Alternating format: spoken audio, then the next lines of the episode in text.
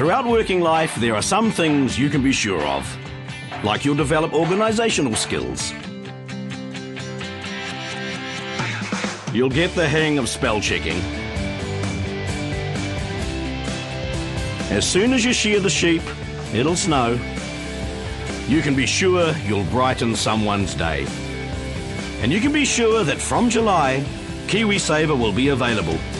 It's the easy way to. If you join KiwiSaver, the government will give you a tax cut of up to $1,040 paid into your scheme, an upfront payment of $1,000, and will compel your employer to also contribute to your schemes. KiwiSaver, making easy work of saving. But you will have to also put in at least 4%, and you can't touch your retirement savings until you turn 65. The Chief Executive of the Investment Savings and Insurance Association, Vance Arkinstall, explains how good the scheme is for investors. If you sit down and, and do, do something like, I don't know what would be a fair figure, but if you take somebody on, on 50,000, uh, an employee on 50,000, they're going to put in their 4%, so they put in 2,000 of their contribution. Government's going to chip 1,000 in, plus a tax credit. So at the end of the first year, they've got $4,040 in it before they get any earnings from the scheme itself. So they've doubled their money. Next year they're going to put another 2000 in. They get a 1040 tax credit. The employer is going to chip in 1%, so that's 500 $1,500. So they've got another 3500 there. So at the end of year two, they put in $4,000. Their account's worth $7,500. And I mean, it just gets better from there because the following year the employer contribution's gone up. Um, so the return is, I mean, it's a pretty compelling argument. The Revenue Minister Peter Dunne also believes there's a strong argument for people to stick with KiwiSaver, even though they'll have to give up 4% of their take home pay. When you pose the question, it becomes not so much a can you afford to be in KiwiSaver argument, but can you afford not to be? And I think that's the judgment that a lot of people will come to. Now, there will be people who will take advantage of the, the opt out provisions or the provision to um, suspend their contributions for a period of time. I think for others, the attraction of the, the capacity to convert to housing investment will be a key component for them. Um, so I suspect it's going to be very difficult to categorise precisely who the winners and losers will be. I think you'll see a whole range of people becoming involved for a whole variety of different reasons. Even the critics of the deal, and there are some, believe it's too good a deal for people to ignore. But Michael Littlewood, the co-director of the Retirement Policy and Research Centre at Auckland University, doesn't believe KiwiSaver is good policy. We're going to be spending what the government says will be $1.2 billion a year of taxpayers' money uh, on a project which, in my view at least, has a, an ill defined role and probably is not even needed. And I think the $1.2 billion is likely to be a low estimate. It is now so good a deal that the cost is likely to exceed 2 billion. Michael Littlewood, who is also the director of a financial services company providing KiwiSaver schemes, believes the argument that households aren't saving enough is wrong. At a micro level, at a household level, about two thirds of New Zealanders are either saving enough or more than enough for retirement. So, what the government now is doing with KiwiSaver really is addressing the 33% who aren't, and with no evidence or no basis on which to, pro- to project whether or not it's actually going to do anything for that group. Where does that argument range? Because you, you've also got the Reserve Bank, which has constantly been telling us that we spend too much and don't save enough. That's an interesting question or observation, and it's derived from the macroeconomic numbers, which look at so called household savings. But what you need to understand is that the OECD now no longer uses our household saving numbers because they are so unconfident that they actually say anything useful. And if that's what the international agency believes, how come we're making policy that is founded on that so called fact? So he thinks taxpayers' money could be wasted on a scheme which isn't needed. When the government first announced KiwiSaver in 2005, there were no tax incentives. Then it was a fairly simple scheme where workers would be automatically enrolled in KiwiSaver when they started a new job. Apart from the $1,000 upfront payment, there was little else to encourage them to stay in a KiwiSaver scheme. In fact, the Finance Minister Michael Cullen had been adamant tax incentives were not a solution. What changed his mind? What you can't question is the fact that New Zealand Inc. is not saving we have a chronic, and at the moment large, uh, chronic current account deficit, and that's the gap between our savings uh, and our investment. Uh, there are public concerns about the uh, level of, of, foreign ownership of the New Zealand economy, and we see you know, day by day further concerns coming through. There are clearly weaknesses in New Zealand capital markets. But the National Party's finance spokesman, Bill English, thinks Dr Cullen is too obsessed with savings. There needs to be a better balance between the focus on long term savings and the focus on growth in the next five to ten years. There's no point in us telling our 20 year olds that the best thing they can look forward to in this, in this country is a plush rest home. They want jobs and opportunities now if we're going to keep them here, but also if we want to lift incomes. People have to pay bills now, not just when the baby boomers are worried about it. You know, if you're 50, you're worried about paying your bills when you're 70. But if you're, you're 30 and you're having your first child, you've got to pay some bills now and Dr. Cullen's strategy is overbalanced on long term savings.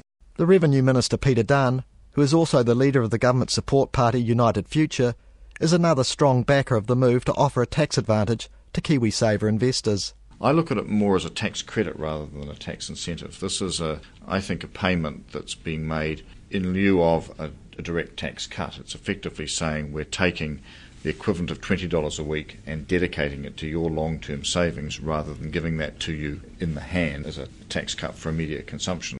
KiwiSaver is also a political vehicle for the government, and Michael Cullen is spending a lot of time promoting the scheme. Thank you very much for inviting me along. Um, great, great pleasure to be here. I always like going to printing firms anyway. I think it's just great fun watching what's going on. But I'm here to talk a little bit about KiwiSaver, which comes into Here, Dr. Cullen tells workers at a print shop in downtown Wellington just how good the scheme is for them. And while there's still a lot of confusion about KiwiSaver, among both employers and workers, it is attracting support.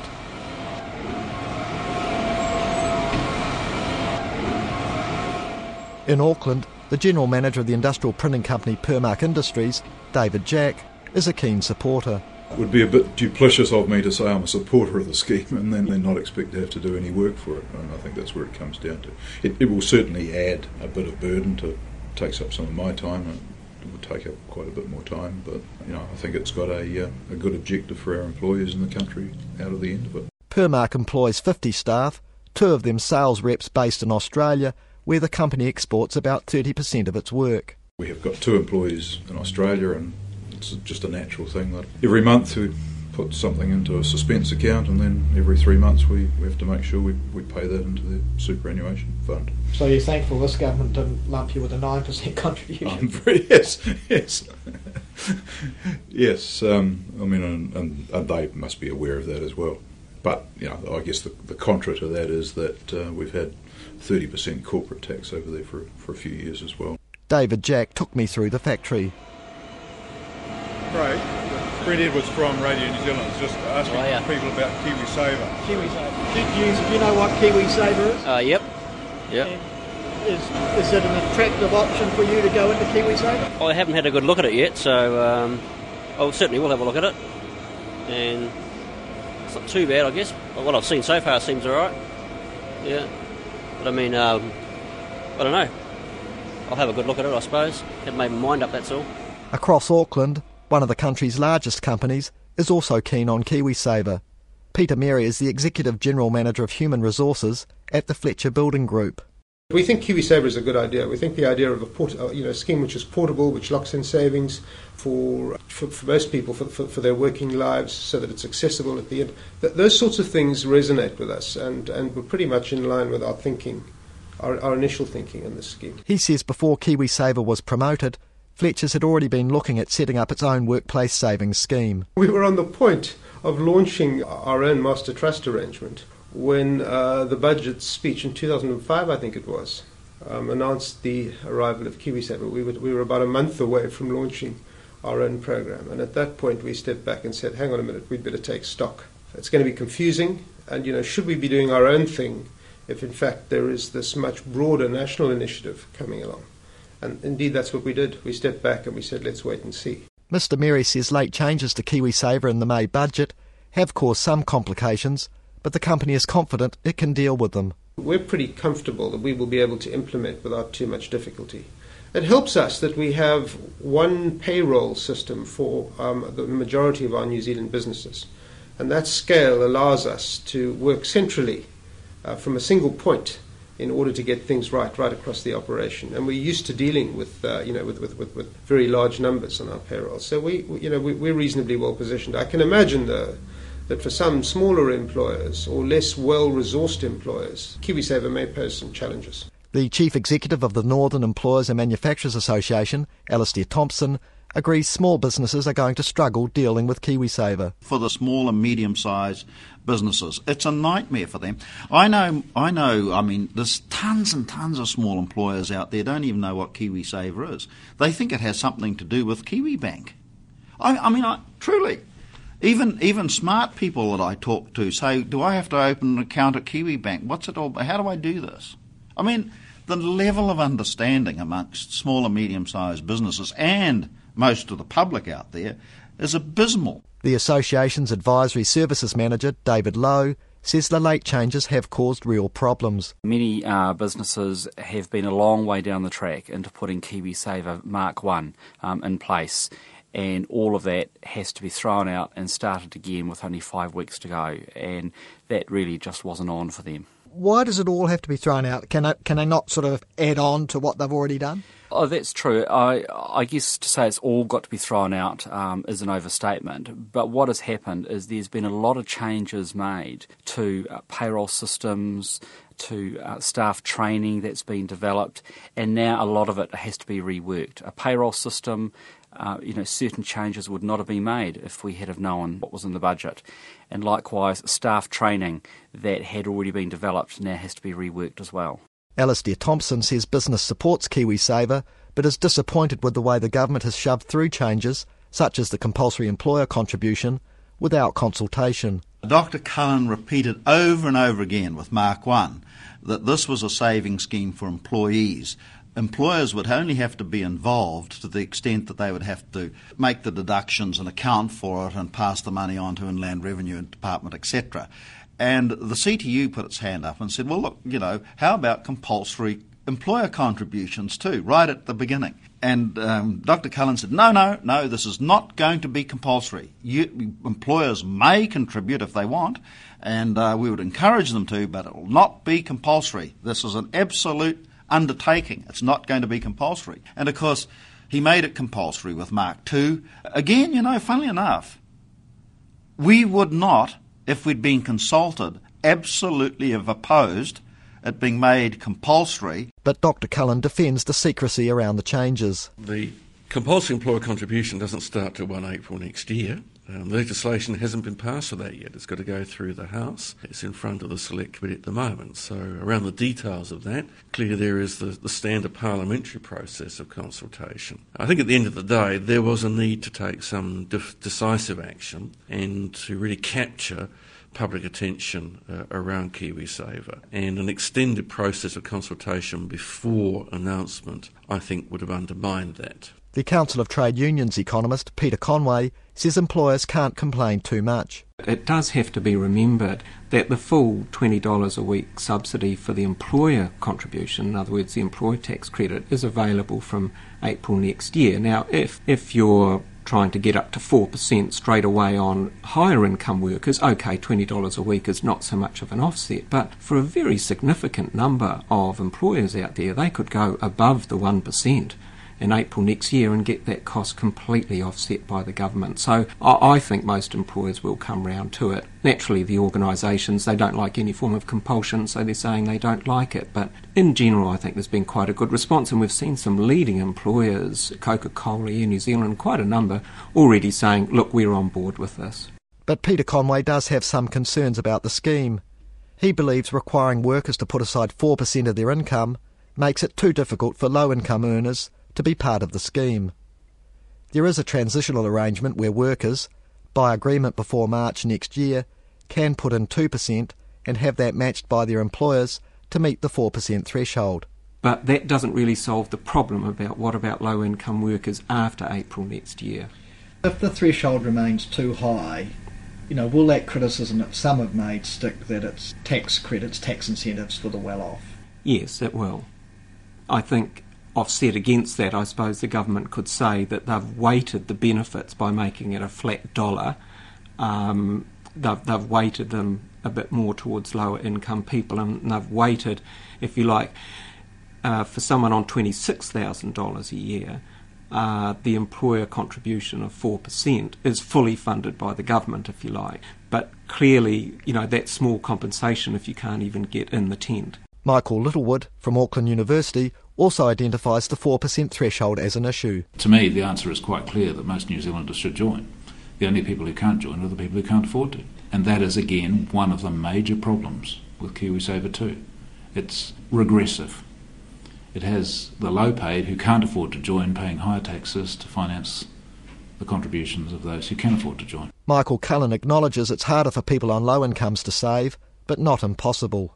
Somebody who's on an invalid's benefit, actually their income goes up when they go on to New Zealand superannuation. So, in that sense, why would they want to reduce their current income to improve their future income? Because their future income is actually going to be larger uh, than their current income. And I think you have to get that sort of economic rationality does come into play at some stage. I think would, the argument also ignores the compulsory enrolment provision and the fact that deduction occurs immediately. So if somebody is moving from a job, particularly say they're moving from a job that's 25,000 a year to 28,000 a year, if they can just put up with taking only a small part of the increase in the hand and foregoing the rest remaining into their KiwiSaver scheme, which they're automatically enrolled into, they will nearly treble their savings as a result of the employer contribution and as a result of the government contribution. The 4% minimum contribution for workers was imposed, however, at a time when there were no tax concessions or compulsory employer contributions for KiwiSaver. Now those are in place, it's more likely the minimum contribution for low paid people could be lowered. Vance Arkinstall of the Investment Savings and Insurance Association. We, as an industry, were, were happy with the 4% for a start because to go any lower meant that you were going to have funds that were very small, reasonably costly to administer. How are we going to provide the best return for the investor, particularly if people started at you know one or two percent contributions? Take a long time to build up.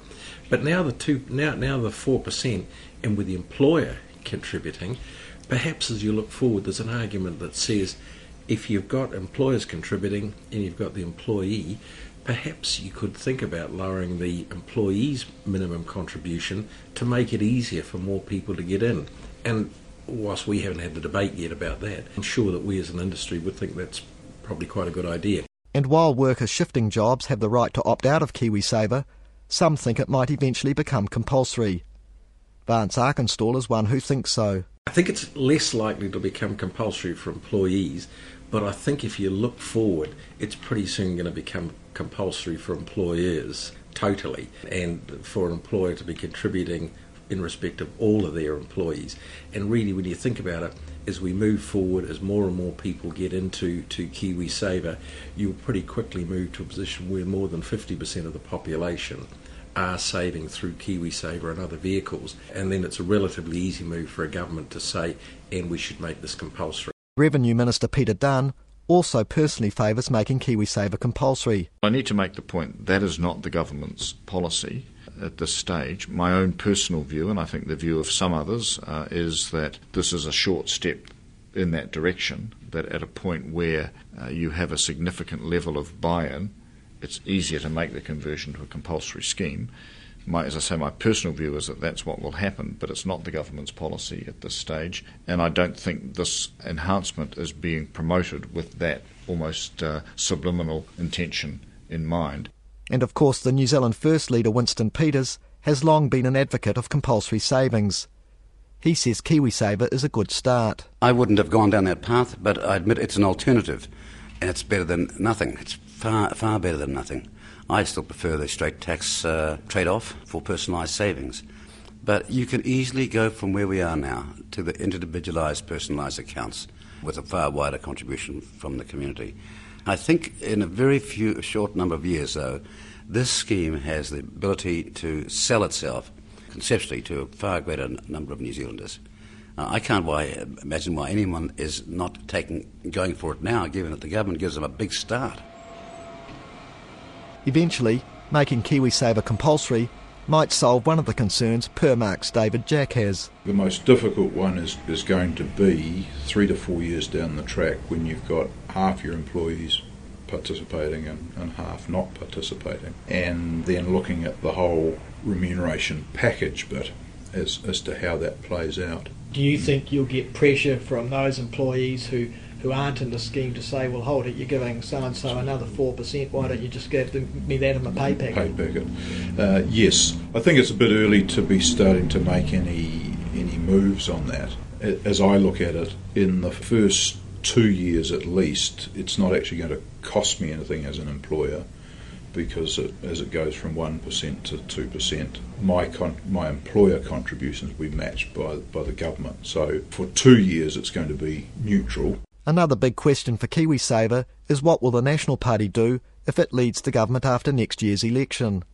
Its finance spokesman and deputy leader Bill English says the party has some concerns about the scheme, but he gives this assurance. There will be a KiwiSaver, and secondly, any arrangements between government and employees now, you know, any subsidies or whatever, whatever's done between now and next election, stay, you know, that all stays in place. So there's no risk that people will find themselves retrospectively worse off. Bill English says National supports much of what's in KiwiSaver, despite being sceptical about Labor's arguments for introducing it. If KiwiSaver gets people thinking about risk and return, where can this money go? Is that investment performing? Where can I put money for 30 years? What's the appropriate investment for that? Then we'll, we'll have, I think, a much more um, informed public and better capital markets not so much because of the quantity of money, because I don't think this will make much difference to the quantity of money going in, but because you've got a much broader public interest in what's going on and more pressure for performance. As well, National will be aware of the attractiveness of KiwiSaver to many workers. The Finance Minister Michael Cullen has described it as a slow burner. He's expecting many workers to sign up and then get their first KiwiSaver annual report in August next year, just before the general election and the New Zealand First leader Winston Peters has a warning for National. This will be a big issue going into the next election in 2008. The people of New Zealand need to know, uh, you know, who's on side and who's against it, so that they're not caught by a surprise reaction or retrograde action post-election. I can't conceive of any genuinely national or conservative party claiming to have that sort of ideology making those sorts of ridiculous threats. It's endemic, it's an innate in conservative thinking to have savings. And what on earth are they playing stupid politics for on this issue? And if we have any say, they won't get down the track doing that, uh, I can assure you. So we'll campaign really hard for it. The Retirement Commissioner, Diana Crossan, hopes the parties will agree on the main features of KiwiSaver. While I say that we need a trusted financial or services sector, the second thing I think we need is stable, effective government policy. And if we don't have that, it's very hard for the population to decide what to do in the long term. So time will tell whether the core of KiwiSaver is the thing different parties agree to, and they may tinker around the edges, but uh, let's hope they don't swing, have great swings of change, because it's certainly not a very good thing for long term saving. The chief executive of the economic think tank, the New Zealand Institute, David Skilling, also believes it's important there's political consensus around KiwiSaver. I think that, that broad based political support for savings policy is critically important. Savings, by its nature, is a long lived activity with, with long horizons and in the same way as having political consensus around the, the public pension uh, has been really quite important. I think so it is with the, the, the private savings uh, regime uh, as well. I don't know that the National Party have a declared position. I know they're sceptical about aspects of, of KiwiSaver.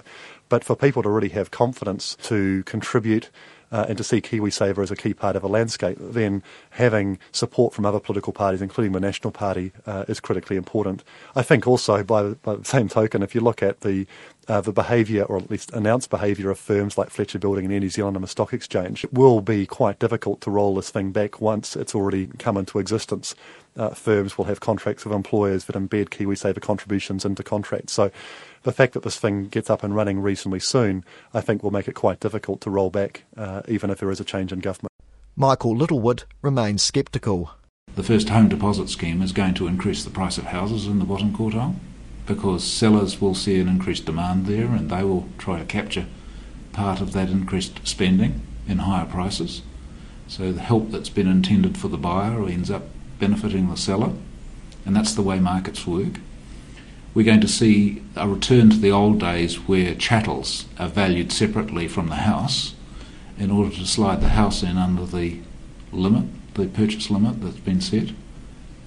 We're going to see salary sacrifice arrangements designed to reduce the income of people uh, in order to get them in under the income level for first home deposits. All of these will be sensible economic responses, but that's not what retirement savings all about. That's not what KiwiSaver should be all about. Why are we doing this? But finally, the success of KiwiSaver will be determined in the country's workplaces, and some workers, despite the carrot of a substantial tax incentive, remain unsure. I haven't really decided whether I think it's a good thing or a bad thing yet. Well, I'm still thinking on the not side myself, but. Why, why is that? Well, I've got things set up already for retirement and um, things like that, so yeah, I'm, I'm still sort of looking at it. I'm still on the fence at the moment, really. It just government can change things further down the track and you end up with nothing again. I've done it before, so I'd rather control my own. I'm aware of it. I think people are going to hurt to start with, putting the money into it, $24. Eventually it won't hurt, they'll get used to it. Personally, I'm not sure. It might have helped if it was government guaranteed in some way. So I know that when I'm 65 it's there, it hasn't gone offshore or elsewhere, and that's probably my major concern. But the government is confident the take up of KiwiSaver will be high. And by election time next year, it's hoping it will be one factor voters take into account as they enter the polling booths. KiwiSaver, making easy work of saving.